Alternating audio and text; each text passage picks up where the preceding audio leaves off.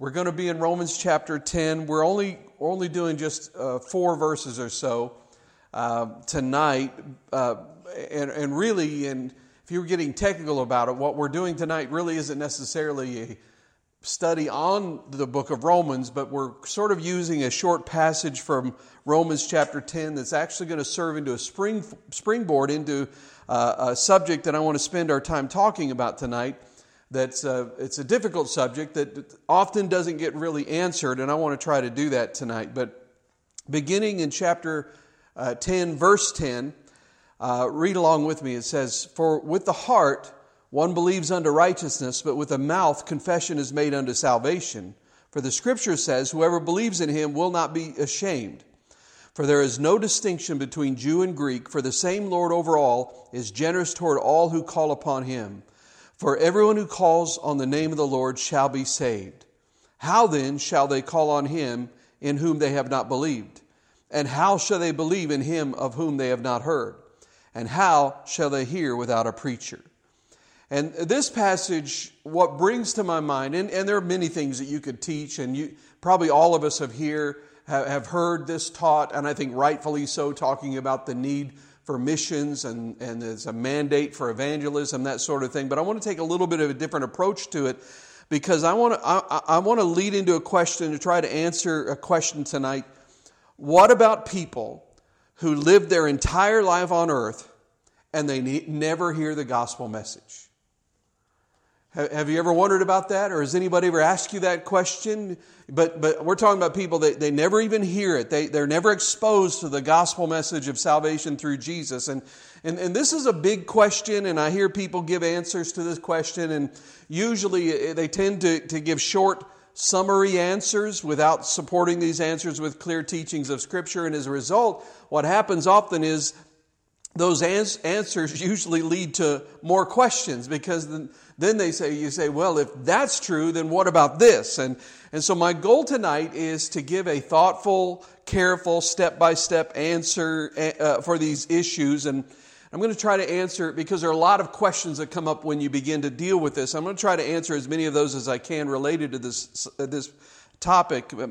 But, but I believe this I believe that when it comes to the, to the tough issues that we have to deal with in life, I think that there are what I would call threads of wisdom that run throughout the scriptures and throughout the entire 66 books of the Bible. And, and when you begin to pull those threads together, then, then you get a very thorough answer for what may seem like a tough question. So, what I'm going to do tonight is I'm going to work through a number of different issues, and, and then uh, by the time we get to the end uh, of this study tonight, hopefully we'll see a sort of a tapestry of truths that will help us understand the, the bigger picture of this. So, so instead of a short answer, here's the long answer.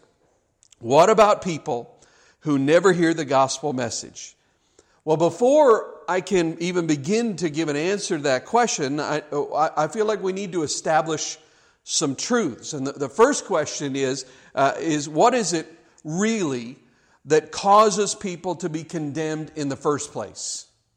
Why, would, why does anyone go to hell? Why is, would anyone be uh, apart from God? Well, the answer is this the reason people are condemned to hell is not because they didn't hear about Jesus. I think that's the, the starting point. I, I, hear people often say things like, the only real sin is rejecting the gospel. I don't know if you've ever heard anybody say something like that. And, uh, but, but the problem is, if that's literally true, then that means you know, murder's not so bad, or, you know, and that's, that's just not, obviously not true. The, the first thought is this wrath rests upon us because of sin, not merely because of unbelief.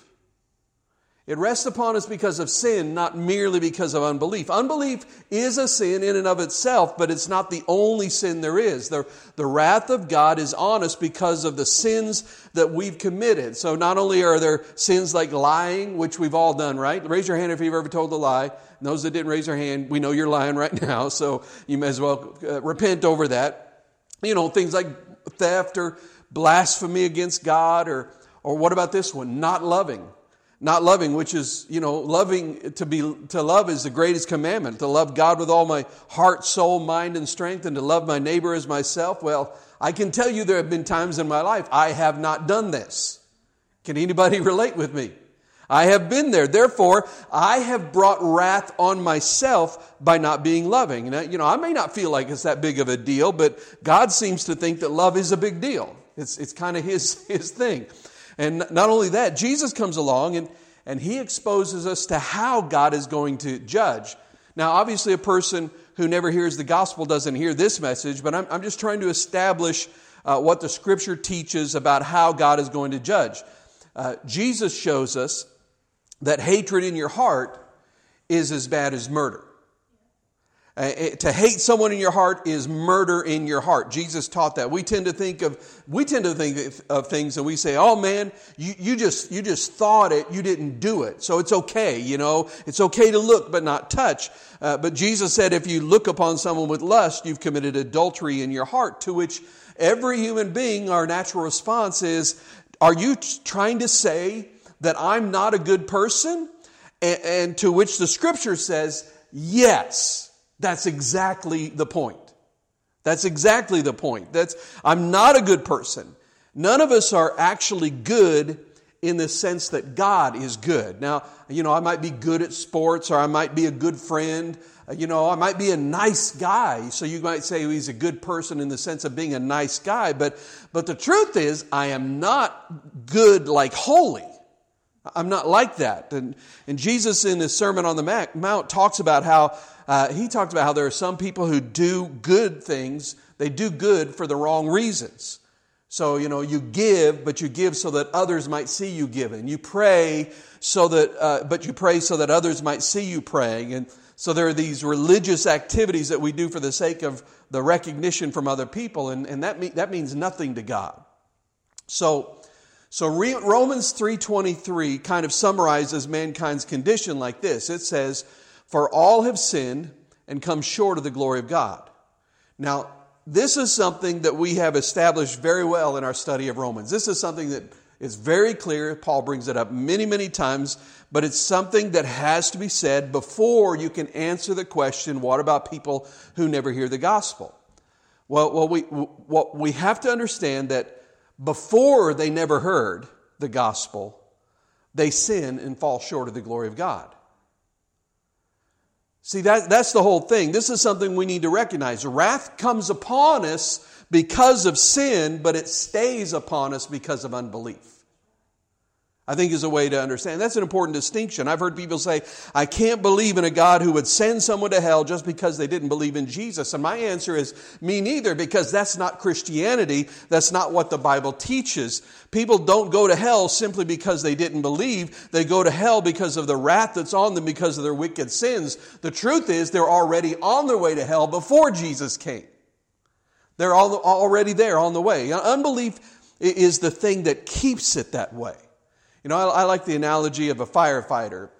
Imagine a firefighter that responds to a fire in your home that you started. Okay, so the fire is a result of your own actions. You were, you were in a building and you were playing with fire, and, and, you, and then the fire catches and spreads. You set the building on fire. Then the firefighter comes and crashes, you know, through the window with his ladder, throws it up there, breaks the window open, and he climbs up the ladder and, and he looks at you and says, Come on, I'm the only, I'm your only way out. Come to me, I will save you. And you look at him and say, You know, I am really offended by the idea that, that the only way out of this fire is down your ladder. I'm offended by that. There are plenty of ladders in this world, and it's very rude and really arrogant for you to say that you're my only way out of here. And so you burn to death and die feeling very justified about your position concerning the, ladder, the ladders of the world. Here's the thing.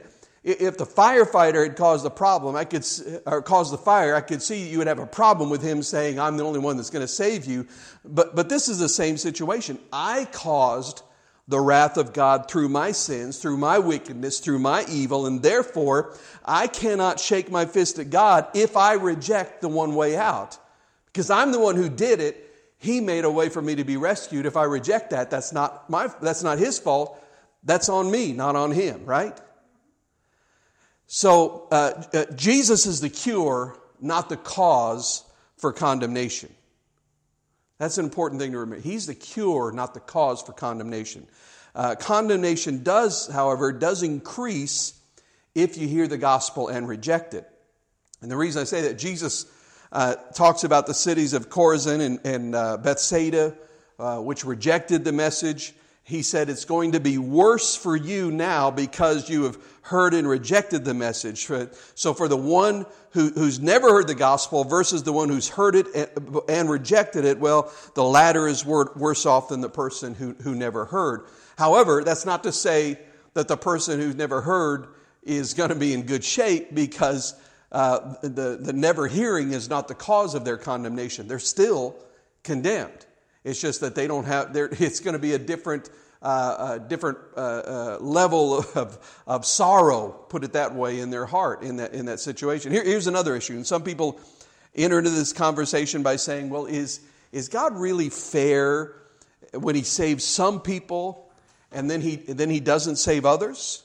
Or they say something along those lines for the, for the person who's really stumbling over that issue, if, if God is really fair uh, to, to, to forgive some and, and condemn others, and they're stumbling over that thought, I, I think what we have to realize is to be fair would mean that we all go to hell.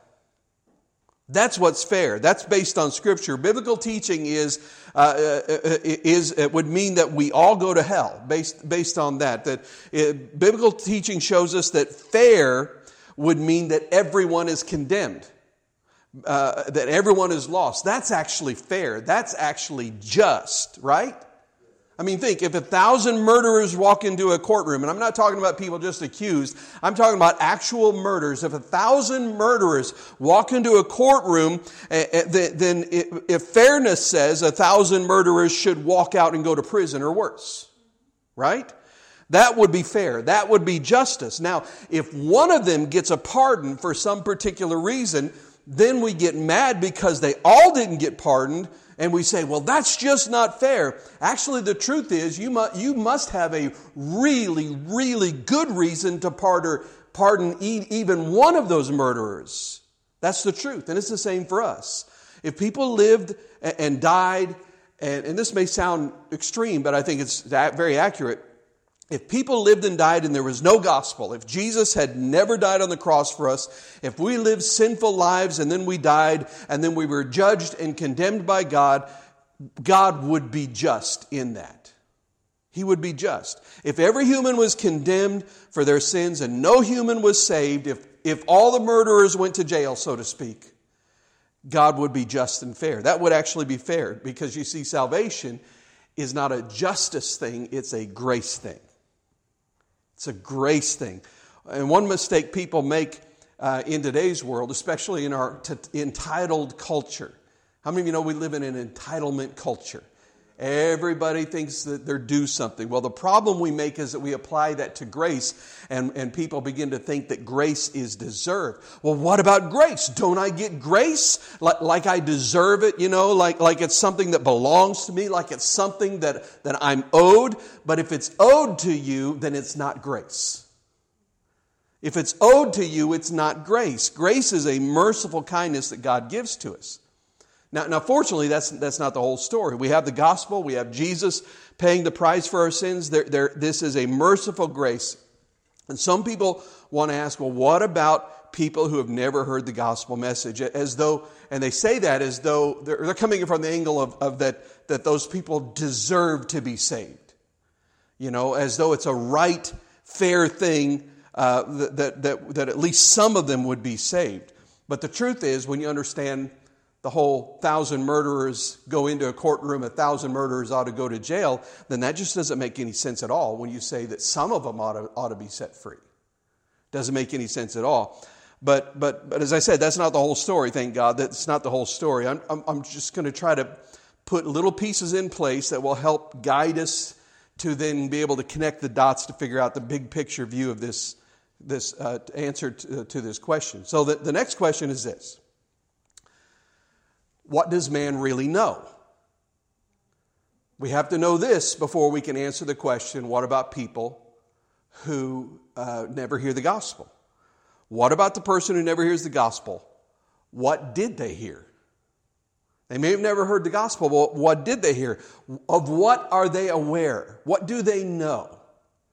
And if, you, if you've been with me in this Roman study, you know there, there are two things that Paul has taught of which every man is aware. Two things for which every every human holds an accountability based upon scripture. In Romans chapter 1 verses 19 and 20 it says, "For what may be known about God is clear to them since God has shown it to them. The invisible things about him, his eternal power and deity have been what's it say? clearly seen since the creation of the world and are understood by the things that are made so that they are without excuse. So the first thing that every man is accountable to know, and now I'm not talking about infants here, that's a whole different uh, study altogether. Uh, but uh, but the, the first thing that every man is accountable to know is that there is a God. And you can tell this just by looking around. You can see through creation that there is a creator. Whether, whether you're deep into the sciences or you've never been exposed to that stuff because, you know, the more you get into science, especially, uh, you know, when you, the, the, the more detailed you get, when you get into uh, science that goes into the atomic structure and all these kind of things, you begin to see there's a lot more evidence than people ever dreamed of. But, but whether you're into that or not, you can still look around and see the evidence of God all around you. And this means that for the person who has never heard the gospel, it's not as though he's never heard anything at all. There, there may be things that they don't know, but, but, but it's not that they don't know anything at all. Does that make sense? They know there's a God.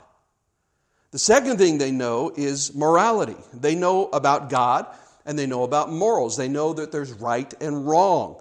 Uh, they, they know these things. Romans 2 14 through 16 talks about Gentiles who, who don't have the revelation of, of Moses or the, the law of Moses and, and those sort of things. And it says this it says, For when Gentiles who do not have the law do by nature the things contained in the law, things like don't murder, don't steal, uh, those sorts of things, so they don't have the law, but they're still doing the things that the law says, okay? These, not having the law, are a law unto themselves who show the work of the law written in their hearts. What do we call that? Their conscience, also bearing witness, while their conflicting thoughts accuse or even excuse them. So their thoughts either accuse them or excuse them. Of, of course, I know what's right and wrong. I might be a little off on some details, but I know that there's a right and there's a wrong. And I pretty well know that when I did, did one thing, it was wrong, and when I did something else, it was the right thing to do. But, but check this out, Romans 2.16. This sort of blows my mind. It says, in the day, in, in the day when, according to my gospel, God will judge the secrets of men through Jesus Christ. So the conscience of people will accuse or excuse them in, in the day or in the judgment day, meaning that God will judge an unbeliever who did not receive the law, who didn't have the Old Testament, based on the morals of which they were aware. God will say, Here's your conscience. Let, let me show you what you did. Now, let me show you what you knew when you did it. Because every one of us, even before we knew the law of God, we all knew something was wrong and we still did it. That's Paul saying, listen, doesn't matter if they haven't had the law, they're still guilty because they knew in their heart what God has given to, to, what He's built into us. They knew it was wrong and they still did it. And so, so your own conscience will either accuse or, or excuse you. So this is fair. This is a just judgment. So there's a, a knowledge of God, and there's a knowledge of morality, and then there's an awareness that I have failed even at my own standard of, of morality. I have failed. Obviously, an unbeliever who has never heard any of this information uh, uh, from the Bible could respond to an internal awareness of God from creation and from conscience. Those are the two witnesses the creation and the conscience that God has put into us. And that's what we call general revelation. That's the theological term for it, meaning that it's something that has been revealed generally to all mankind. Now we have another term called special revelation. And that refers to God giving you knowledge that's not generally given to all, given to all man, mankind. In fact, the scriptures are considered special revelation that was given to Israel um, and now has been given to us. Uh, a dream from the Lord could be considered a special revelation, or, or, or God somehow showing you something could be a special revelation. By the way, the special revelation is always going to be consistent with what he has already revealed. So when you hear somebody say, I had a dream, if somebody says, I had a dream from God and he, and the dream God revealed to me I could have 16 wives, you know, they're way off base because that does not fall in line with what he said in scripture or what he's already revealed. Uh, so, but anyway, he showed something to you and he, that he didn't show to every other human being on earth. So every man knows that there's a God and every man knows that there's a moral law and we don't follow it. That's what every man knows. And I think we can start there.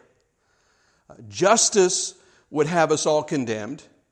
Every man is aware that there is a God. Every man is aware that there is morality. So now we're not, we're no longer talking about whether God is fair or not.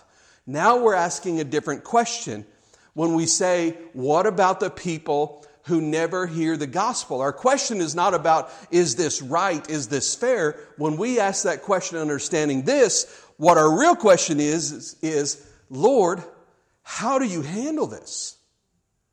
That's our question. That's what the question means to us. The question is not, are you fair? I'm not worried about the goodness of God in this question. I'm just tr- trying to understand as a Christian, what about those people that haven't heard, Lord? How are you going to deal with that? How, what does, what does this all mean? How do you handle this? If, if people who have never heard the gospel respond to this awareness of God, here's, here's really boils down to the question that comes to. If people who have never heard the gospel respond to this awareness of God and to this awareness of, morality and morals, are they somehow saved? Is that enough?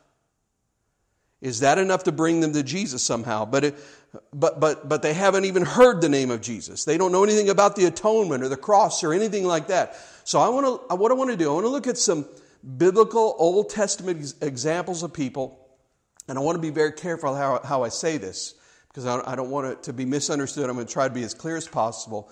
We want to look at people who were saved without the New Testament knowledge of the gospel. People who were saved without full knowledge of the gospel. And they, may have had some sort of, of, of seed knowledge, is what we'll call it, uh, that, that, but you wouldn't be able to call it the gospel. It wouldn't have been information, it, it would have been information somehow related to Christ about his future coming, some tiny little piece of it, but you wouldn't have been able to call it uh, the gospel any more than you, than you could call an acorn an oak tree, right? Because they're related to each other, but they're not the same thing. So, so the first example I want to look at is Abraham. Now, Paul labors in, in Romans chapter 4 to show us that Abraham was saved, right? So we know he was saved. He was saved by what? Faith. Okay, okay, we, We've gone over this a lot here, so some of you got me worried. He was saved by faith. He works really hard at it. Romans 4 3 talks about, about it. Wasn't Abraham saved by faith? And he quotes Genesis 15, verse 6, where it says, Abraham believed God and God accounted it to him for righteousness. And so, so Abraham was righteous by faith. We're, we're, and we're, we're talking Genesis here, okay? Abraham was an Old Testament man who believed God and was counted righteous. This was before the giving of the law, so he didn't have any of the law of Moses. This was before the cross, so he didn't have any knowledge of Jesus. You know, however, Abraham was clearly this Old Testament saint saved by faith. But what did he believe? He believed God when God gave him special revelation. So it wasn't just general revelation. It wasn't just creation in conscious. There was more that he, that he believed. He had revelation that God was going to multiply his seed and that he was going to bless the whole earth through him. Now, this relates to Jesus, doesn't it? Because Jesus is the ultimate seed of Abraham. So it relates to Jesus. Now, nevertheless, Abraham doesn't know all of these details yet. It's still a mystery revealed later in the gospel. So Abraham is one example. Abraham was someone who was saved by faith who did not have full knowledge of Jesus. And I think this is important. Let's look at some other Old Testament examples. And, and this will all come together a little bit later. Naaman is another example. Anybody remember Naaman? Uh, uh you can look at 2 Kings chapter 5. We're going to read the story of Naaman. Naaman was a Syrian general who, who contracted uh, leprosy. And now in the Old Testament, the word leprosy is often used to describe all manner of skin diseases, so it may or may not have been the particular disease we think of today when we talk about leprosy, but uh, you know, it could have been a whole host of different skin uh, related diseases. However, it was definitely something that seemed to be incurable. It was, it, it was definitely something that was serious and something that was very bad. Okay, we know that. So this Syrian general, Naaman, comes to the king of Israel, asks, asks for healing. Now, you got to understand the setting here because the, the Syrian nation at this moment in history was stronger, more powerful than the Jewish nation. Uh, and so the king of Syria, he's basically like, hey, here's my servant Naaman. He's very special to me. Heal him. and so now the, the king of Israel hears that and he's like pulling his hair out. He, the Bible says he's, he's tearing his clothes and, uh, clothes and he's like, oh, he's just looking for a reason to come kill us. He's just looking for some excuse to start a war. But in this process, Naaman gets connected with Elisha the prophet. And Elisha go, tells Naaman to go and dip seven times in the Jordan River. And, and we all remember the story. And Naaman is offended by this. He's offended. He's like, you know, I go, I go out all over this way to see this prophet, and he, he doesn't even come out and talk to me in person. I'm an important man. I'm an important man. I thought he'd at least come out here and wave his hands over me or something. No, Elisha just sends word through his messenger for Naaman to go dip himself in the Jordan River. Now, the Jordan River is not the cleanest river in the region during that time, so Naaman is offended. He, he's like, We have better rivers where I, where I live. Why did I just come down all the way down here just to dip in a dirty river? And his servants counsel him. We all know the story, and they say, General Naaman, if, you would have, if he would have asked you to do some great, powerful deed, you would have done it. He just wants you to go dip in the water. Why not go do it? So Naaman humbles himself and he dips in the water and he gets healed. And he has a, and in the process, this is what sometimes we don't realize. He has a total life change. The, the power of this moment is not lost on Naaman. He's like, the God of Israel is actually real, and he knows that that means that all the other gods are false. So, so let's read verse 15 of 2 uh, Kings 5. Then he returned to the man of God. This is after the healing. Uh, then he returned to the man of God, he and all his company, and he came and stood before him, and, and he said, Now I know that there is no God in all the land except in Israel. See right there. It's a life change. He, he has this revelation. Now take a gift from your servant. But he said, This is the prophet now, as the Lord lives before whom I stand, I will take no gift. Naaman then says, He urged him to to, to take it, but he refused. Then Naaman said, Now look at his request. This is very, very interesting. If not, so he's saying, Okay, I'm going to give you this gift, but if you won't take this gift from me, then let two, two mule loads of dirt be given to your servant, for your servant will no longer offer a burnt offering or sacrifice to any God except the Lord. He is a convert. He, he wants dirt. You say, why does he want dirt? He wants dirt because he's going to build an altar back in Syria where he can offer sacrifices to the God of Israel. He wants to create a little piece of Israel, so to speak, because back in those days they tended to think that the gods of a specific nation were confined to the borders of that nation. So he said, I'm going to take some Israel with me because I want the God of Israel with me. That's why, what he's doing here. And it, I think it's very interesting. What we're, what we're reading is that Naaman got converted. Then in verse 18 he says, But may the Lord pardon your servant on one account. When my master, that's the king of Syria, when my master enters the house of Rimmon to worship and he leans on my hand and I bow down in the house of Rimmon, when I do bow down in the house of Rimmon, may the Lord pardon your servant on this one account. So it seems that the king uh, of, of, Syria would take his general into the temple of, of Rimmon, and then the king would bow down. And it seems that the king needed some help walking. And as the, as the general, uh, uh, uh, that, that was Naaman's job to go in there and he would bow to and help him. He was saying, he said, I'm going to help him. I'm bowing to help him. He said, That's my duty. He said, But I am not bowing to worship this false God. Can I be forgiven for this? I'm not worshiping the false God. I just have a duty, a uh, governmental duty that I have to carry out here. And, and I think that's interesting because the Bible is recognizing that there are, there are times when, when there sometimes there are sometimes just really complicated issues that we're dealing with you know ethical issues where we're like this is challenging for me i don't know what to do and it's just not clear cut and dried. And, and, but he says, I'm not offering worship to this God, but, but this king, my king needs help, and it's my position in the government. How do I handle this? Is it all right if I do this? And look what the prophet says to him. He said in verse 19, He said to him, Go in peace. So he departed from him a, a short distance. Now there's more uh, interesting story that, that continues there, but, it's, but that's pretty much it as far as Naaman being a believer in the God of Israel. But, but what is he told? He said he's told to go in peace. So it seems to me that Naaman is responding in faith. He, he repented of worshiping these false gods. And you listen, I believe, other than, uh, than uh, the outside chance that he went back to Syria and turned his back on God, I believe that we're going to see Naaman in heaven because he repented of worshiping false God and began to worship the God of Israel. Now, he wasn't even under, under the covenant of Israel. You, you can't even say, well, he got saved under the law. The law was how he got saved.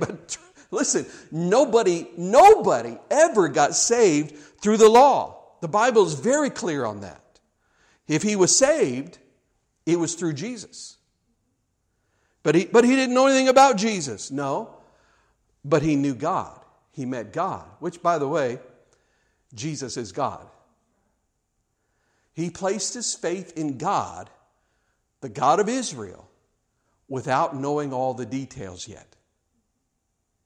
He, he, he, was like, I believe in this acorn, even though it's not yet a tree. I don't know all the details, I don't know what it's going to become, but I believe this. That's what we see Naaman doing. Now turn to Hebrews. Hebrews 10. In Hebrews 10, going into Hebrews 11, we have a passage that, that deals with a, with a whole group of people who got saved by faith apart from works. Well, let's look at the list. There are several of them here, and I'm, and I'm going to argue, and I'll show you why in the text in Hebrews, but I'm going to argue that they're not just being lifted up because they had some type of faith where they believed God for something, but specifically this faith that they're talking about in Hebrews 11, they're being lifted up because they were saved. It was a saving faith that they had. It was, they were actually saved. It was eternal life saved. And that's in the last three or four verses that we're going to read that makes that very clear that these people were saved. So let's start looking, look uh, at this starting in, in Hebrews 10 39. Last uh, verse of that chapter, he says, But we are not of those who draw back to destruction, but of those who have faith to the saving of the soul. So it's already introduced right there.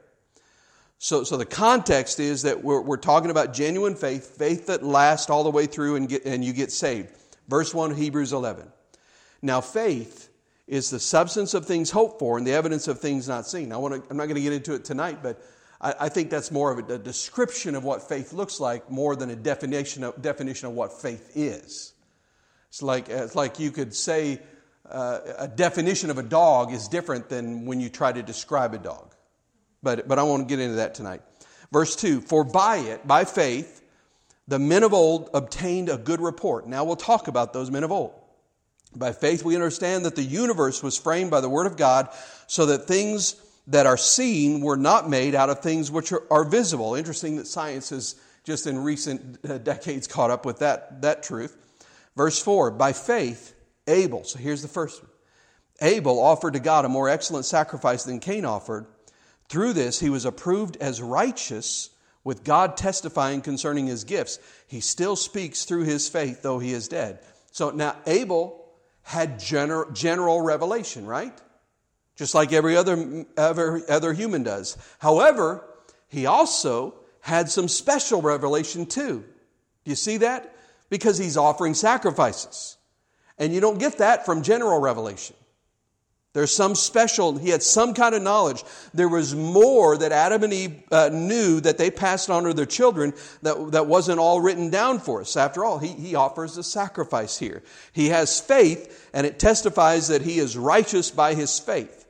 So Abel was saved. In the New Testament sense of saved, however, he only had a little bit of knowledge compared to the knowledge that we have of the gospel that, that was revealed later. Verse 5. By faith, Enoch was taken to heaven so that he would not see death. He was not found because God took him away. For before he was taken, he had this commendation that he pleased God. He pleased God. Now look at verse 6. And without faith, it is impossible to please God. For he who comes to God must believe that he exists and that he is a rewarder of those who diligently seek him. Now, this applies, of course, to that person who is off in some foreign land. Is God not a rewarder of those who diligently seek him? Is he? Is he? Is he? Yes. Uh, does, doesn't he want to be found?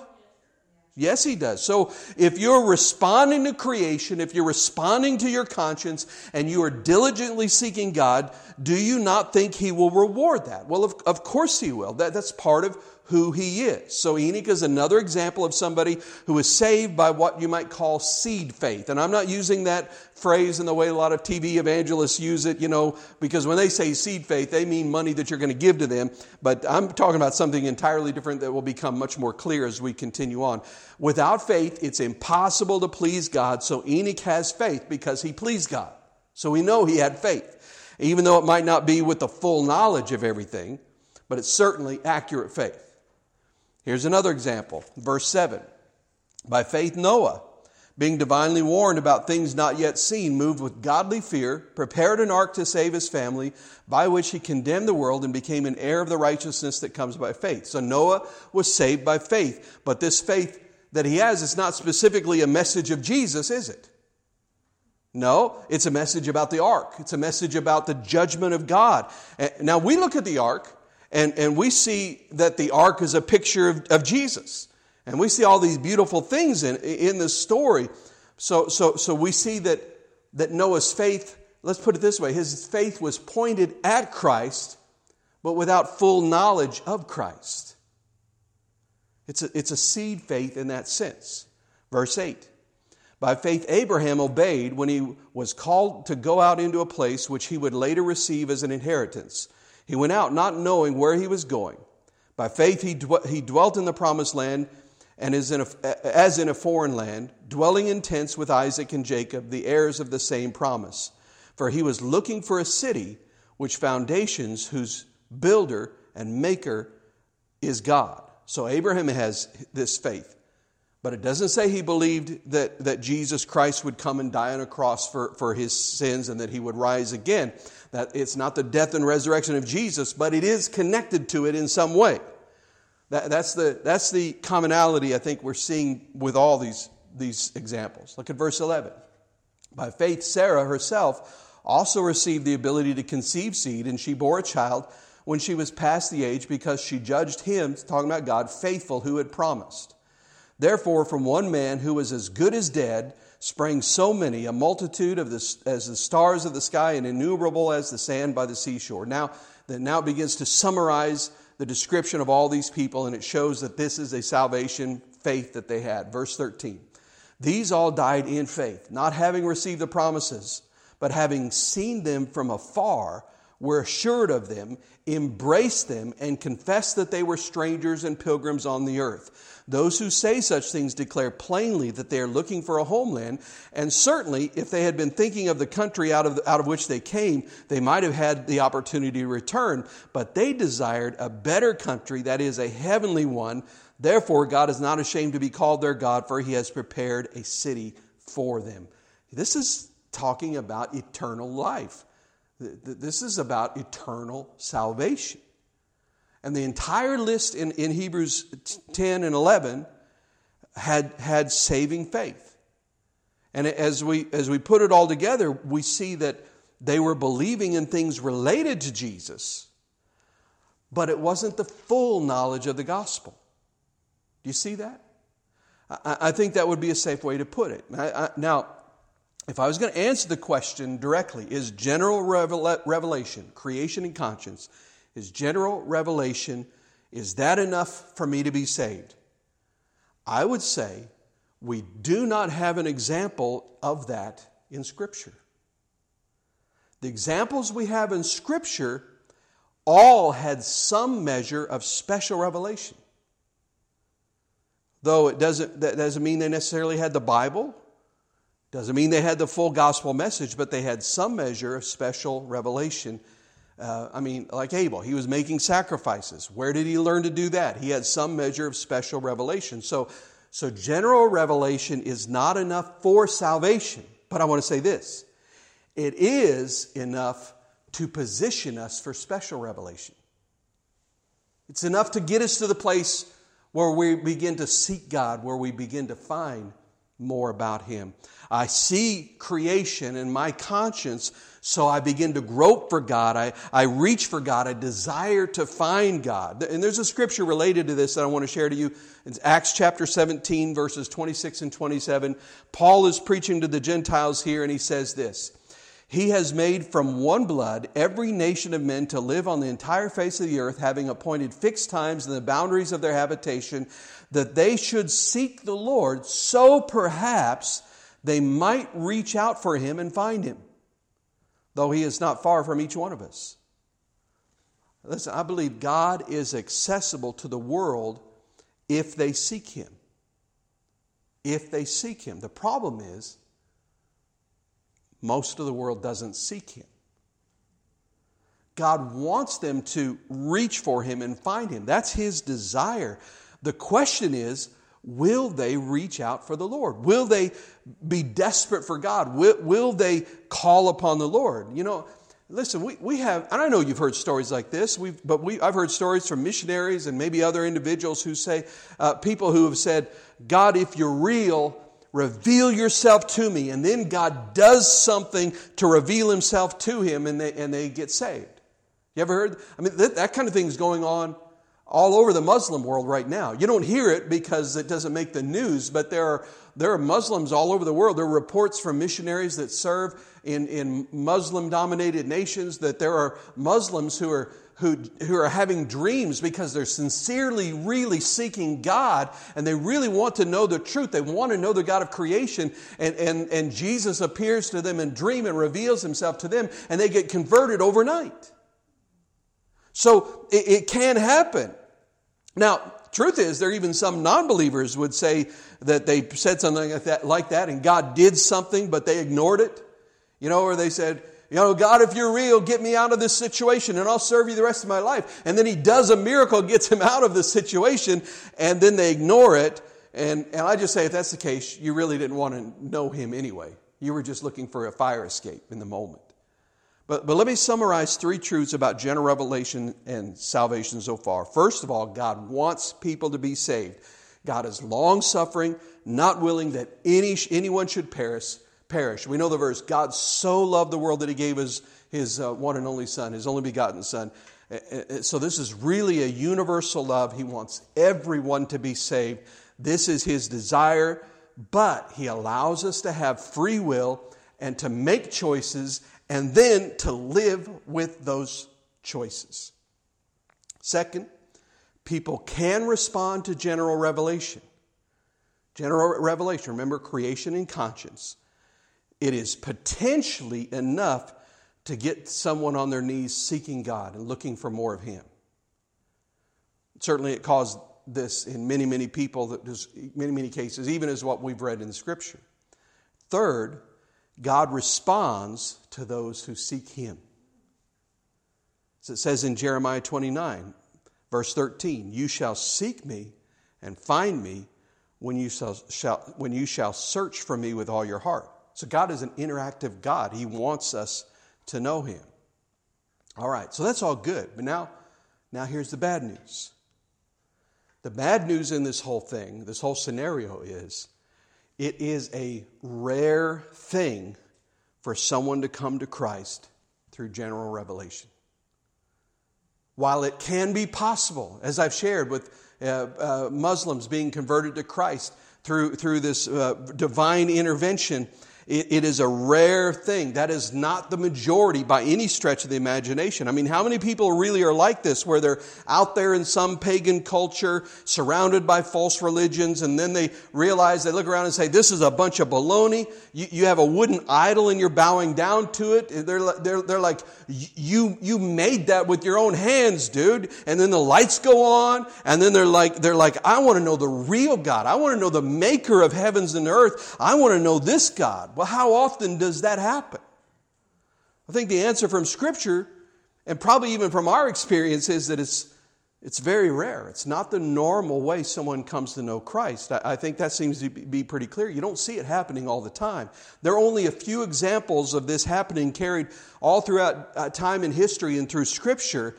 And, and, and now, now I will say this that does not speak to God and His inability, it speaks to man and our wickedness our blindness that we have that we have taken upon ourselves. You know, we flippantly cast off general revelation. We flippantly ignore our conscience and sear it and continue in sins that we once felt bad about, and now we're like, well, who cares? And this speaks to the fact that, again, the wrath of God is revealed against the ungodliness of man. Now, another point, and forgive me if this all seems sort of random but I'm trying to just pull these different ideas together. But another point is this if these people are saved, they are saved through Jesus. They're not saved in any other fashion. Jesus alone is the payment for my sins. Abraham was saved. He did not know the full gospel. However, he was saved by putting his faith in the true God, and then Jesus came and paid the price for Abraham's sin because he believed in the true God. Abraham approaches God through Jesus. Enoch approaches God through Jesus. Abel approaches God through Jesus. There's only one way to God through Jesus. That's it. There's no other name given under heaven among men by which we must be saved. That is the, that's the name of Jesus. He's the one who has to save you. But we have examples in Scripture of people who didn't even know His name, yet they were saved. And that's why I use the term seed faith, because they had faith in the seed of the gospel without knowing the full development of it. They had faith in God for their salvation without knowing the full plan of God for how He was going to secure that salvation. They had faith in God for their salvation without knowing that Jesus would come to this earth and pay the price for their sins. They did not know God's full plan, but they trusted God while not knowing. So, in a sense, you could almost say they had faith in Christ, not knowing exactly who Christ was. You know, First Peter talks about how the prophets wrote about this coming Messiah but didn't even know really how this was going to look, but yet they had faith in the coming Messiah. They, they believed that the Savior was coming. They, they didn't understand exactly all the details of Jesus' death and resurrection. They had faith in the person of God while not, not understanding fully the plan of God, if that makes any sense. And listen, I totally understand that. I, th- I think you can too, because if it's, it's like if you were drowning and, uh, and you, you go underwater and, and you're under that water, and then someone reaches their hand down into the water to save you, and you see that hand and you reach out to grab it, you don't know to whom that hand is attached, right? You don't know who's reaching in there. Nevertheless, you grab the hand and you get saved. The, these people, they grab the hand, not fully understanding all the details on the other end of that. Does that make sense? Did they know the name of Jesus? Did, did they believe in his death and resurrection? No. Abraham didn't know the name of Jesus. He didn't know the death and resurrection during his time. He believed in things like it. He believed that if he, he as Hebrews 11 tells us this, he believed that if he killed his son as a sacrifice on that mountain, that God would raise him up. Well, that's certainly related because he believed in that God uh, had the power of resurrection. It's related to it. That's like a, that's like a seed faith where he says, I believe in the God who can resurrect the dead. And later, Jesus comes and pays the penalty, and he, and he pays the, the penalty for Abraham's sins. And the reason Abraham receives that is because he put his faith in God. He had faith in the seed without knowing the details. However, I will say this, and I think I've alluded to this a little bit. This is a truth that we have to be really, really careful with because, yes, there are rare scenarios where people find salvation by direct divine revelation, but we, we need to be careful with that, that idea because we, we can't look at the rare exception and then assume that it's a rule.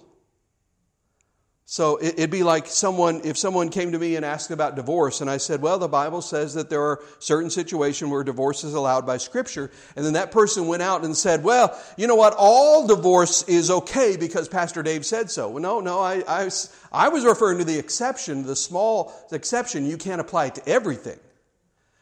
Eh, eh, but what, what seems consistent in these people is the idea of repentance and faith.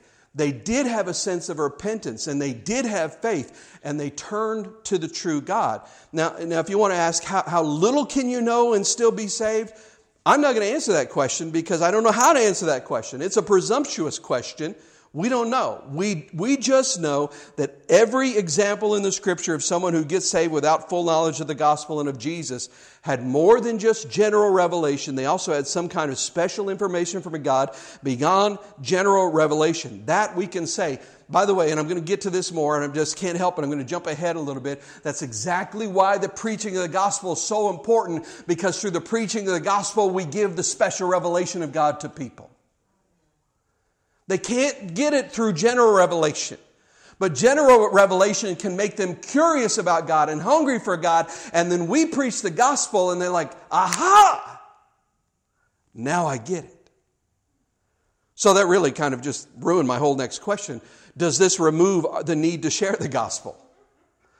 I really, you know, sometimes you just you know, just got to pull back the reins a little bit. I would have gotten to that, uh, uh, you know. I mean, because there are people out there who will say, "Hey, man, you know, maybe they're just going to get saved anyway. There's they have general revelation, and so I don't need to tell them."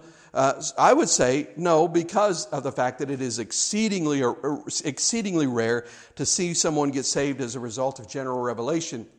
And throughout the Bible, we we have examples, especially in the book of Acts, of of the gospel going forth in an area where people had general revelation, which we know that's true because that's everyone. Uh, but they rejected it. They worshiped false gods. They ignored their conscience. And then the gospel goes forth, and many of them get saved. You see, that's the whole point I was just trying to make a minute ago. I just jumped ahead about, about five minutes too early. But the whole point is that, is that, that through the preaching of the gospel, the gospel going forth, that's what gives people the special revelation of God that they need in order to find salvation in Jesus Christ. So, so here's another question Is it possible to do harm by sharing the gospel? And you say, that's kind of odd question, but that's a question some people ask today. Let's just say that you encounter this rare individual who really has special revelation from God. Maybe it was a vision or a dream, an awareness in their heart, or, you know, maybe just a page from the Bible fell out of the sky, you know, and they read it, and, and somehow, though, somehow God reaches them. And you encounter this person, and then you tell them about Jesus, and they go, Oh, I don't like that at all, and they reject it. Well, I'm just going to say, I don't believe that, would, that, that that would ever happen. That will never happen.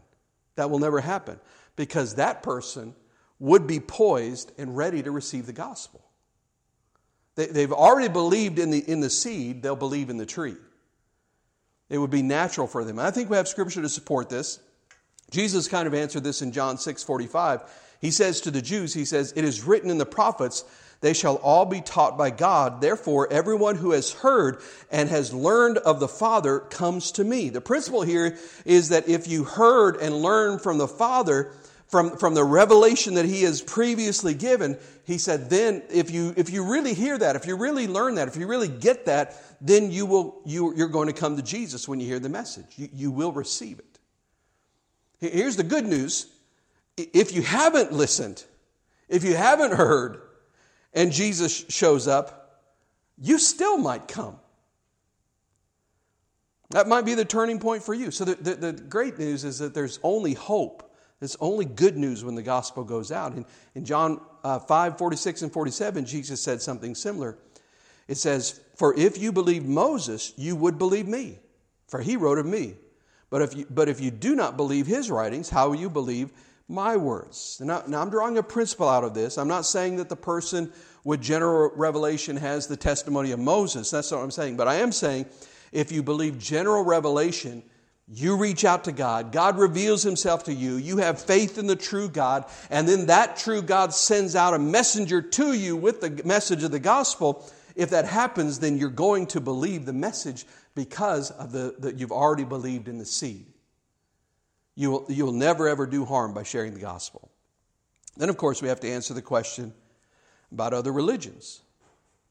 Are we saying that a sincere Buddhist, a sincere Hindu, a sincere Muslim, a sincere Hare Krishna, a sincere Mormon, you name it, are we saying that a sincere follower of, of a false religion might really be saved? Is that what we're saying? Well, the answer is no. And let me explain why. The reason that person is not saved is because false religion inherently involves a rejection of the true God as revealed in Scripture. False religion is a rejection of God. So if I believe in Hinduism, I'm rejecting the God of creation who's revealed in Scripture. If you see a person that's involved in Hindu culture who, through general revelation, prays and seeks God, and God reveals Himself to that person, and they and he gets saved, and then you go into his culture and meet that person you're, you're going to see that he's not worshiping those false Hindu, Hindu gods. He's pulling away from that stuff because of the truth that he has received. And you would see him as the one in the room going, nah, this stuff's not right. You guys don't get it. This is, I don't understand everything, but I know this is not right. He's the one resisting that sort of thing. That's what you would see. So I don't think we can say maybe this sincere person is saved because some people say it doesn't matter what you believe, just as long as you're sincere. Well, that's just sincerely foolish. You know, because first of all, you know, it's as if sincere means good. You know, but the truth is, I can sincerely hate you, right? Uh, sincere doesn't mean good, it just means genuine. And the examples we have are people like Naaman, who goes back to Syria and he refuses to worship the gods they have. That, that would be what I would look for if I were trying to find this person in some culture, the one who has separated himself from the ungodliness around him and he's living a life like he, like he, know, the, he knows the truth. The saved pagan in that situation would separate himself from the ungodly parts of his culture and from false worship and idolatry and all that stuff. Here's another point we need to make because some people say, if, if they've never heard, uh, then because of their ignorance, they should be saved. But we need to remember faith is required, not ignorance. Faith is required, not ignorance. It might be an incomplete faith. It might, be, might not be full knowledge of every detail, but it's faith, not ignorance, that matters when it comes to salvation. So it can't be just like, well, they don't know anything, so maybe they're saved. No, that's not enough. If there's if there's someone who's a Hindu, Buddhist, Muslim, and, and they're, they're in some other religion and they're sincerely seeking God, the truth is, I think that greatly, if they're sincerely seeking God, I think that greatly increases the likelihood of them getting saved, of God leading them out of Hinduism, out of Buddhism, out of those different religions. And I th- I, that really encourages me. But let me give you one last verse and then we'll then we'll close up for tonight. But the last verse is Revelation 5 9. And they sang a new song, saying, You are worthy to take the scroll and open its seals, for you were slain and have redeemed, to, uh, redeemed us to God by your blood. Listen to this out of every tribe and tongue and people and nation. Now, here's the thing there are tribes that have come and gone through history without ever having the gospel come to them. However, here in Revelation, it seems, if you take it the way I would understand this passage, if you take it like it says it, that someone from that tribe got saved. And it would have to be through divine special revelation. Now, now they didn't, if they did, they didn't worship the false gods of their culture's religion. They didn't stay with the paganism of their culture, but someone from that tribe got saved. It says every tribe, every tongue, every people, and every nation but, but here's the thing that, tells me that tells me that God is at work saving people. Now, now that group would be in the, in the, uh, the vast minority. right? I don't think this, this is a case to say that the majority of people uh, get saved. The implication of Scripture, as I understand it, is that this would be a very small minority of people. But however, they make the decision to seek God, respond to revelation, God reveals more, and they're saved in the same fashion as Naaman or Job or Abraham or uh, Abel or, or even Rahab. So here's one last thought. I want to share this at the end because I think it's the implication of Scripture, and I think it matters to say it, even, even though honestly, it's unsettling. Jesus said, Woe to you, Chorazin and Bethsaida, because if the miracles that had been done in you had been done in Sodom and Gomorrah, they would have repented. Now, now I take that at face value. And I take that to mean that Jesus is saying, if I had showed up in Sodom and Gomorrah and carried out my ministry in Sodom and Gomorrah, you know, the miracles, the death, the resurrection, He's, if I had done all of that there, they would have actually repented. So here's the last question I ask Is it possible that there are people who, if they had heard the gospel, if someone had approached them like a missionary or, or something, uh, someone who, who told them about Jesus, that they would have been saved, but no one approached them, so they stayed in their sin, and therefore they were rightly condemned? Rightly condemned because they are guilty. But they might have been saved had they heard it. I think the implication in Scripture is yes. Yes. And that stirs my heart to evangelism more than anything. I know there are people out there that would say, you know what, if you don't witness to your neighbor, somebody else will, because if they're going to get saved, they're going to get saved. Is this whole idea of predestination, that sort of thing. And that sort of, you, hear that, it sort of makes you feel like, oh, good, whew, I don't have to worry about that. But I don't believe that's true at all. I think that Jesus, what Jesus said, he actually meant. Now you might say, well, then why didn't Jesus come to Sodom and Gomorrah if they would have believed?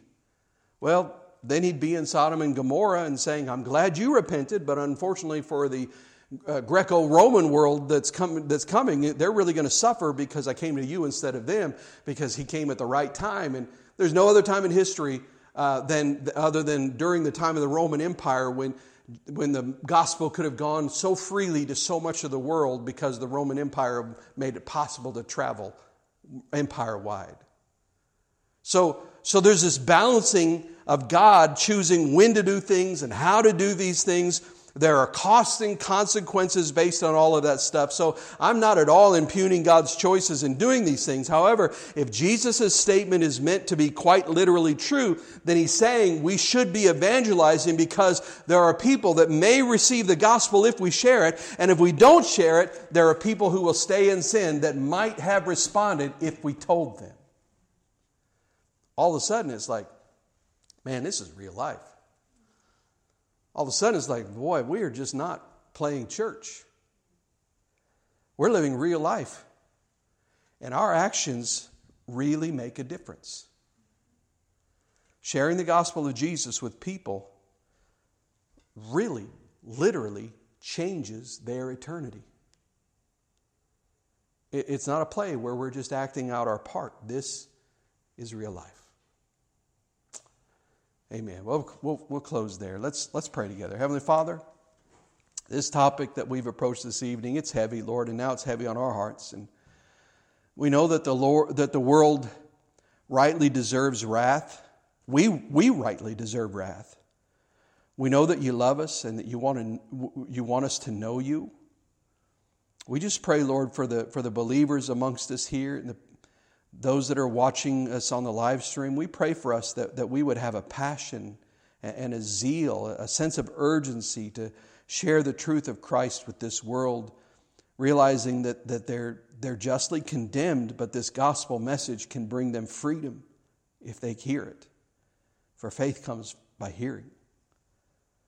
God, we're so grateful that the gospel is, is, is there for us. And and I just pray, Lord, that we would be zealous to go out and share it. We, Lord, we pray for all the ministries around the world that are, that are involved in evangelism. We pray for all the missionaries around the world that are proclaiming the gospel. We pray for churches that are, that are kind of dead when it comes to evangelism. We, we pray you would just stir up your body to evangelize and, and to witness to their friends, to their, to their family, to, to coworkers, to, even to strangers, Lord, to witness in love and, and, and not, not just to try to prove a point, but to invite people to come to know Jesus. We know you love them, Lord. Just ask that you'd help us to love them with your love. We ask all this in the strong name of Jesus. Amen.